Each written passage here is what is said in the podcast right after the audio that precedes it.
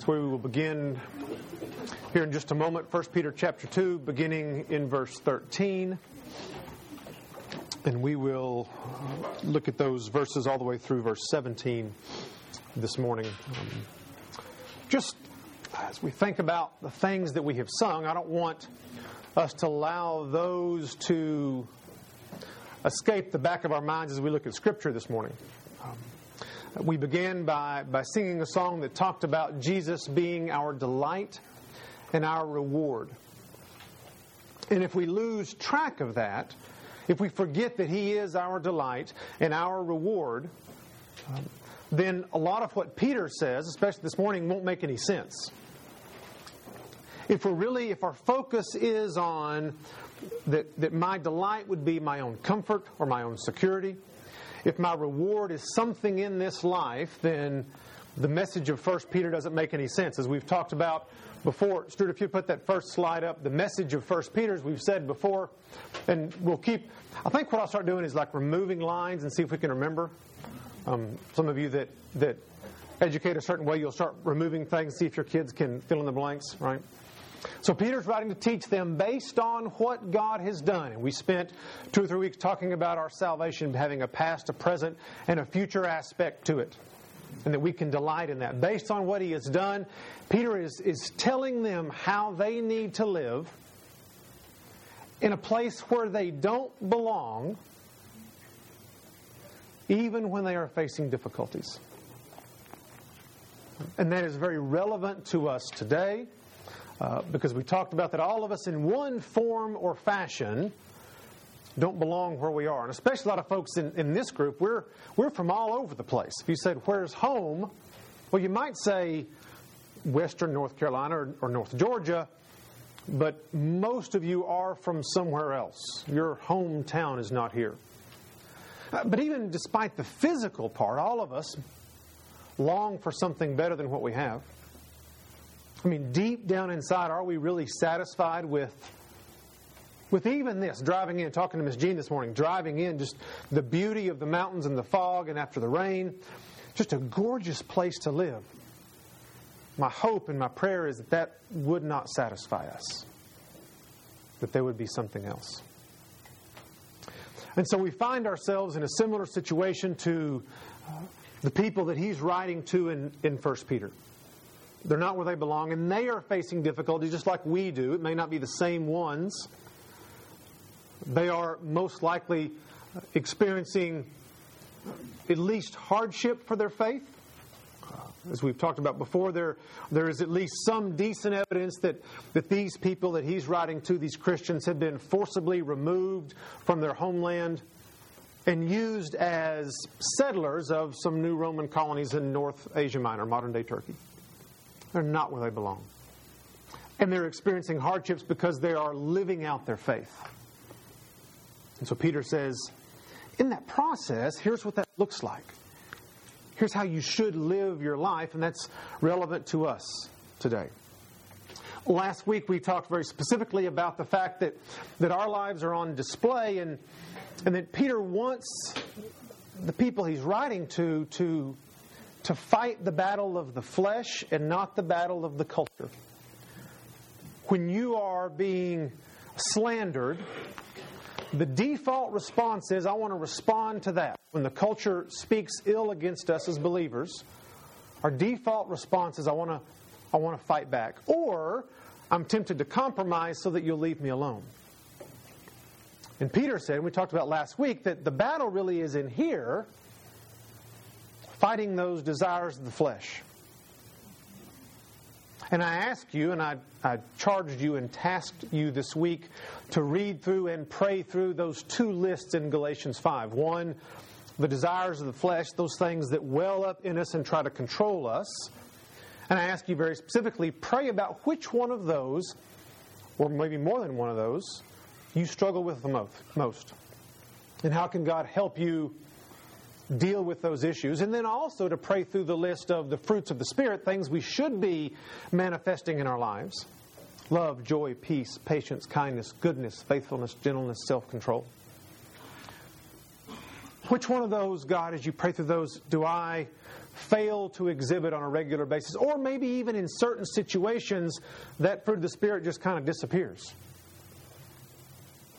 And then, so evaluation number one, how do I look more like the wrong list and not enough like the right list? I think it's important for us to pray through those and seek God's wisdom and not just assume, oh, I'm good at all those and I'm, I don't bother with any of that. But also to get input from other people in your life. That's always scary, but helpful. And then second, begin fighting that battle. We talked very specifically last week about how to do that, about when those emotions, when those desires of the flesh well up, how we put those to death. I would encourage you to go back and listen or talk to me. I can give you a, just a, a brief outline of very simple, practical, and yet at times difficult way to fight when the flesh wells up within us. And that brings us then to a long digression that Peter makes beginning in verse thirteen of chapter two, all the way over to um, the middle of chapter three, where he talks very specifically now, because he says also, not only do we fight that battle of the flesh, but our behavior should be excellent among the Gentiles. If you really want to, to win the battle, we change here first, and then we don't give people opportunities to slander us because we act well in front of other people. We actually behave well. And he's going to go through and list very specific ways that we're to do that for his people that he's writing to in their culture, but they also apply very specifically to our culture. Okay, that's where we're going. Anybody ever want to know the will of God? For for for specific situations, right? Yeah. Do I? Is this the person I'm supposed to marry? Is that the job I'm supposed to take? Is this the house I'm supposed to buy? Right? We, those are the things sometimes that we we desire, we want to know about. We um, we want to know the will of God. Peter's going to talk very specifically about that this morning. Um, See, the problem is, in the will of God, when I think, okay, I want to know the will of God, what usually is happening is, is I'm looking for the will of God for the purpose of securing some happiness or security for my own life. I'll give you a specific example. We're in the process of, of trying to replace a, a car that's dying. And we, we really genuinely want to know the will of God. What do you want us to do about getting rid of this car and getting another one? We want to be good stewards of the gifts that God has given us. We want to know the will of God. But in the back of my mind, what I really want is for Him to provide something that will last and that I don't have to worry about. You see, it couldn't possibly be the will of God that we would buy a lemon and have to go through this process again in three months. Surely that wouldn't be God's will, right? So I've been thinking about this this week. Oftentimes when I want to know the will of God, I just want His blessing on my security and my peace. And so I read passages like this and I think, I'm trying to build my kingdom and God wants me to build His kingdom. Oftentimes the will of God in Scripture has words attached to it like sacrifice, avoidance, endurance, submission. All those words tear down my kingdom and build up His. And so when we're seeking the will of God, do we keep those in the back of our mind? And so Peter now is going to say, here is one thing that you can do that's in the will of God that will help keep your behavior excellent among the Gentiles. And we read beginning in verse thirteen, he says, um, an almost exact echo of what Bo read out of Paul's writing just a moment ago. Submit yourselves for the Lord's sake to every human institution, whether to a king as one in authority, or to governors as sent by him for the punishment of evildoers and the praise of those who do right. For such is the will of God, that by doing right you may silence the ignorance of foolish men. Act as free men, but do not use your freedom as a covering for evil, but use it as bondslaves of God. Honor all people, love the brotherhood, fear God, honor the King. Let's pray. Father, we thank you for your word and the truth that's in it. I pray that you would take it, that you would apply it to our lives. I pray that you'd open our ears, our understanding, our minds, and ultimately, God, that you would change our wills, that we would do what you would have us to do. And we ask these things in Christ's name. Amen. Oh. Submission. It's that, it's that dreaded word. It's that word that, um, it's demeaning. It's hard. It's servile. It's restraining. Right? It's, it's the schoolyard bully. Now, here's the picture. It's the schoolyard bully that puts us in a half Nelson, right? And, and says, I'm going to, until you submit. Sorry. Right, that's the picture we have in mind, right? Someone is making us submit. And you know what? That's not the biblical example at all of submission. It's worse. It's the cross of Christ. You see, no one forced him onto the cross. He voluntarily went. He voluntarily went up to the bully and said, "How can I serve you?" And that service led to his death. It led to pain. It led to separation from his Father. That's submission. That's the biblical definition of submission. Is us walking up to the bully and say, "How can I serve you?" Thankfully, sometimes the person we're seeking to serve is not the schoolyard bully, but sometimes they are. It's a it's a compound word. Uh, two words, a preposition under and a verb to arrange, so we arrange ourselves under someone. It's a it's a submission or an obedience to. Um, It's a recognition of some ordered structure that I am voluntarily placing myself under that authority. That's submission. And Peter says that we are to submit ourselves for the Lord's sake to every human institution. So that's the that's what submission is, but what, what extent does it cover? I mean, is that is that just a A small authority? Is that a big authority? Well, he, he tells us. To every human institution, and that word institution really has a political connotation to it. It's any governing authority. Uh, it's used for um, large governments in ancient Greek, small governments. It's even used for legislation. It's any ordered structure that shows up on earth that men have created, and Peter says that's who you're to submit to. Well, we don't like that. We'll get to that in, in a moment. Um, but he also kind of, in case we weren't sure, he gives us the range, right? From the king, who is supreme, who has the greatest authority, to uh, the provincial governors like Pilate, whom he appoints, right? So from the biggest to the smallest, from the president to your mayor, from your congressman to your city council member, any governing authority that he has set up, we are to submit to. We are to arrange ourselves under them. And that's sort of scary, because those are people, right? And we can't trust people, can we? Right? Do you I mean, do you do you really trust people? Have you read this book? Right? You should. I mean, yes, we do. We ultimately have to put our trust in people, but we ultimately can't, because people are fallible. They're going to make mistakes. They're going to blow it. They're going to abuse their authority. And yet, Peter doesn't leave any wiggle room in there. So why do we submit? So the next question we need to answer. Okay, so I know what submission is. I see the extent. Why do we do it? He says it's for the Lord's sake. You see, it's not so you'll look good in front of their eyes, ultimately. It's not even that they'll respond to you in a certain way, ultimately, though we'll see that that is one of the, the byproducts.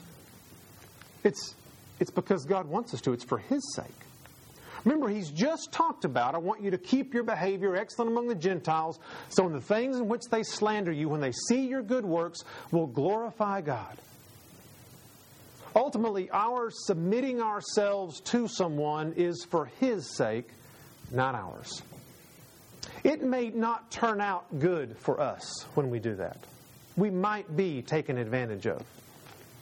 And yet, God calls us to a certain behavior because He wants to be glorified. And when our behavior is a certain way and people see that, and you read through some ancient writings, the, the apostles, it's interesting. Uh, Roman officials would, would write back to the emperor saying, we don't want, we don't know what to do. Right? They're breaking the law by being Christians. They won't recant, but they're all really nice.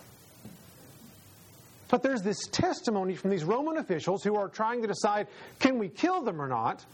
And they sort of feel bad about it. Well, they're they're going against what you say. They won't worship you, emperor, but they're all really nice. That's the testimony that we need to have. Right? They may not like us as Christians. They may not like what we believe. They may call us names. They may slander us. But ultimately, we, we want them to not be able to say, yeah, but they're mean. Right? The goal is, those are, those are nice, helpful, good people. And one of the ways we do that is the way we respond to the governing authorities.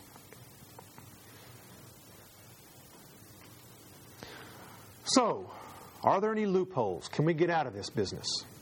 That's the question. Either indirectly or directly. See, one of the questions goes, well, but Peter doesn't know our situation, right? He doesn't know what my congressman believes.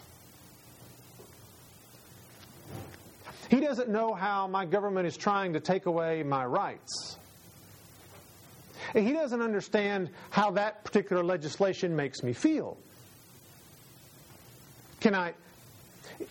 We've removed ourselves two thousand years. Peter probably is not talking about our government or our president or our mayor or our city council. He's talking about something else. And my question is, did you read the end of the Gospels? I mean, if we really begin to think, I'm trying to find a loophole base because my situation is different than Peter's, which it is. We live in a different type of government situation. Now, let's think about where the loophole would be. The Roman government under Pilate knew, if you read John's Gospel, knew that Jesus was innocent, was willing to crucify him anyway based on getting the religious leaders to give a show of allegiance to the Roman government. Read through the end of John's Gospel. That's what's going on.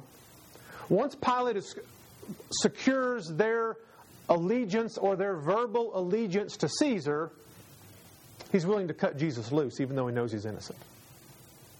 Now, there aren't, there aren't any loopholes based on how bad our government is. It, it doesn't get worse than that. That's corruption. That's that's willing to almost to take a, a, a bribe, and it's putting the innocent to death. Well, then we think, wait, maybe there's some explicit loopholes, right? He talks about, in verse fourteen, that the governors are sent for the punishment of evildoers and the praise of those who do right. Well, if our government is unjust, if they're not doing that, and by the way, Paul mentions the same thing, that God gave government authority, the power of the sword, to punish evildoers and do what's right. If they don't do that, do I have to submit to them still? See, the problem is the Bible doesn't give us that out. Just because someone fails to uphold their responsibility, that does not give us the right to fail to uphold our responsibility. Husbands, love your wives unless she nags a lot. Love your neighbor as yourself unless they have a dog that barks a lot at two in the morning. Love your enemies and pray for those who persecute you unless they start taking away my rights, my constitutional rights. Right? We're called to do these things regardless of whether the other person does them or not. We've talked about that in marriage a lot in here. Right, husbands, love your wives as Christ loved the church. And we've said before, but if I do that, there's a good chance my wife will take advantage of me. Yes, there is. She's human. She's sinful. She will. Are you going to sacrifice for her anyway? Wives, submit to your husbands. But if I do that, there's a good chance he'll take advantage of me. Yes, he will. He's human. He's sinful. He will take advantage of your respect and honor and submission to him. I promise you, he'll do that. God calls us to do those things anyway. That's not an excuse. It's not a loophole. But let's say that it was. Let's say that we had the right to stop obeying if there was enough injustice. How much is enough? One example of, of injustice, is that enough? What about ten? What about one hundred? What about seventy times seven? And then who gets to count and who gets to define? But if we start playing that game, then we'll rationalize our ability to remove ourselves from the Bible's commands in lots of situations. We need to remove those ideas that there's a way out of this from our minds, because there's not a good way out of it.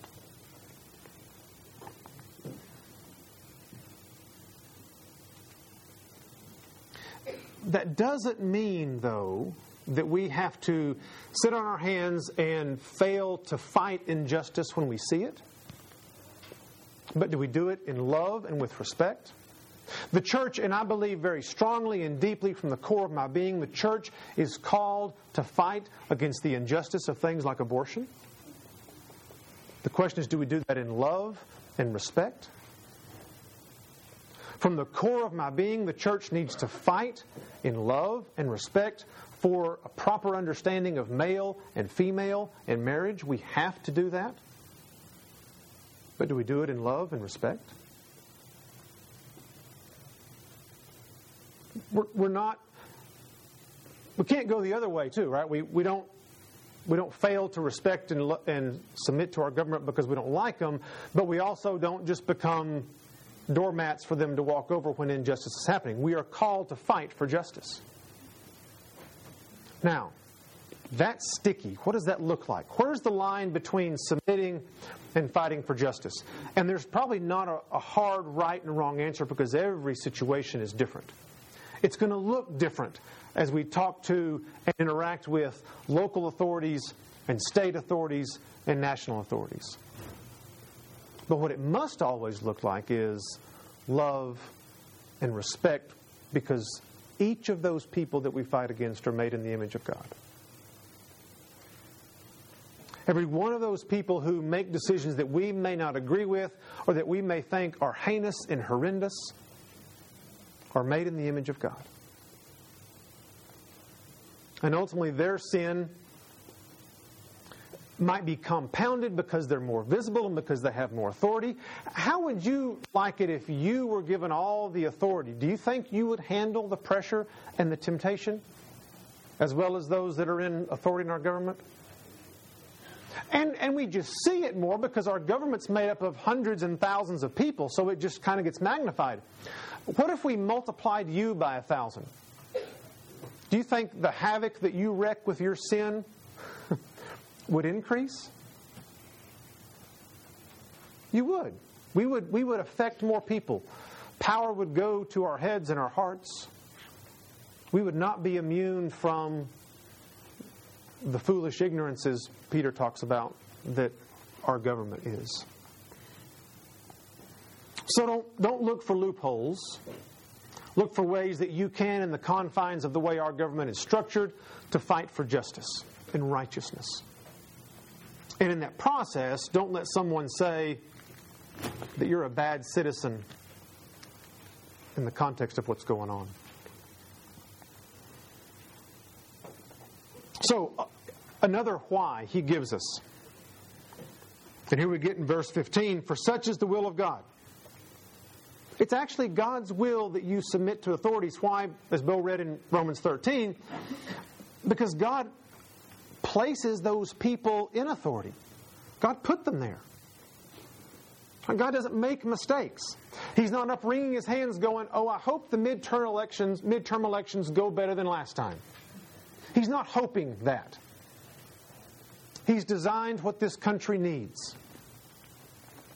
We may not like it. It may be injustice. If you want to, we're going to talk very specifically about that a little while in Sunday school next hour, next door. If you want to hear how God uses unjust people in positions of authority as we're looking at the book of Habakkuk. We'll talk about a very specific instance of that. God's not worried. He's not wringing his hands. He's not going, oh, that was a mistake. Nor is he going, oh, those foolish Americans, they just can't get it right. He doesn't do that. His purposes and his plans are for the building of his church and his own glory. And the question is, are we going to get in line behind that? Or are we going to shake our fists and complain and moan and gripe and call names and be hateful in the process? Because you see, we've been made free, he says. Use your freedom. How are you using your freedom? Are you using your freedom for your own kingdom, for your own good? Are you using your freedom as a covering for evil? And in the context, the evil would be choosing not to submit, not to respect, not to honor. Is that how you're using your freedom? Or are you using your freedom to do good? Let's forget about all the negative something for a moment. One of the main ideas of this text that people have commented on for centuries is, okay, how, how do Christians interact with our local communities to do good? For such is the will of God, that by doing right you may silence the ignorance of foolish men. Act as free men and do not use your freedom as a covering for evil, but use it as bond slaves of God. Can we be creative as a community and as individuals? How can we bless this community? How can we do good for this community, where when someone may disagree with our beliefs, someone may, may even, as we talked about last week, call us bigots for what we believe, call us foolish, ignorant, backward, that we actually think this is true. Yet nonetheless, they look at our lives, they look at this church, they look at this body and go, yeah, but they sure help this community a lot.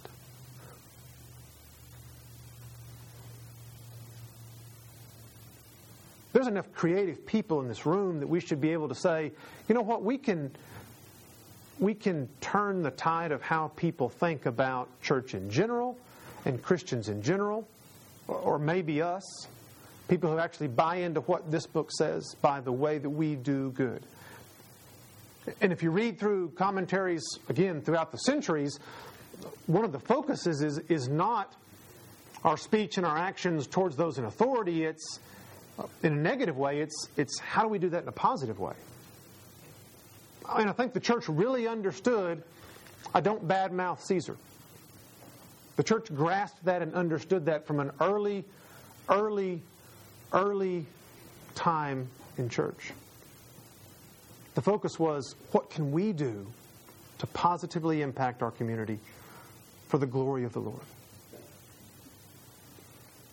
And then Peter ends with some very general ideas, and he talks about kind of the four realms of society that we interact with and how, how what that looks like.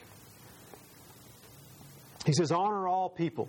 Society, right? We we live in society. There's not anybody that we shouldn't show honor to because, again, they're made in the image of God. He says, love the brotherhood. Right? The, your fellow believers, are you displaying sacrificial love for the people that God has called you into community with? Because that's the biggest example we have, is how we treat each other. Right? Do we... Do we, as James said, bite and devour one another? Do we slander one another? Do we talk behind each other's back? Or do we really enjoy each other's company and treat each other like family? Love the brotherhood. That speaks volumes to a community where people fight all the time. Ultimately, as he referenced back to chapter one, fear God. Right? The foundation for all of that is the fact that God has placed people where He wants them. In your life, in our government, in our community. God has placed all that. And if we fear God, remember that image I gave you several weeks ago, the fear of the Lord is, is like that sailor on the sea where he understands and really is fearful of the power and the awesomeness of an open ocean, especially in the midst of a storm. And yet that thrills his soul, and that's he's drawn to that. He's pulled to that. I have to be on the water. I have to be out there kind of where the only thing holding me up is the very same thing that can snuff out my life. The waves keep me afloat, and the waves can end my life just like that. That's the fear of the Lord. And that's what undergirds all of this. Right? He, as we sang, He is our delight. He is our reward. And then finally, just in case we missed it, honor the king. Even if you don't agree with him, even if you don't like him, in the political realm, we show honor to those people. Again, because they're made in the image of God and because he appointed them. We should never be accused of bad-mouthing those in leadership over us. And that's hard to do because sometimes it's easy. That's the culturally acceptable thing to do in our culture. Both sides of the political spectrum, all they like to do is throw barbs at each other. And will we stop doing that? Will we not play that game? And will we honor those in authority even if we disagree with them? And that's what Peter is calling us to do, is to use our freedom for good. Because you are free. You're free in Christ. He has delivered you from the fear of those that can kill the body but cannot kill the soul. He's given you eternal life. And the question is, will we use that freedom to bring joy into people's lives that, quite honestly, it's it's difficult. My dad was in politics for a while. It's difficult. It's hard. People are nasty. People are, are mean. He was hurt bitterly by things that people that were his friends at one point in time said because of the way he conducted business when he was in office. It's a difficult job. It's not fun. Will we make it easier for them or harder for them? Let's pray together, then we're going to sing a little bit more. Father, we thank you for your word and the truth that is in us, in it, even though it is difficult at times. Because our flesh, God, cries out, I don't like the way things are going. And so we want to respond in bitterness and sometimes hate and sometimes um, nasty things that we say, or just that human stubbornness of, but I'm free and I don't want to be constrained.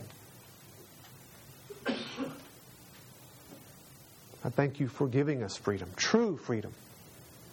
And in that process, God, I pray that you would help us to serve those around us and love them sacrificially as you served us, as you served us by dying for us. And we ask these things in Christ's name. Amen. Would you stand with us as we sing again?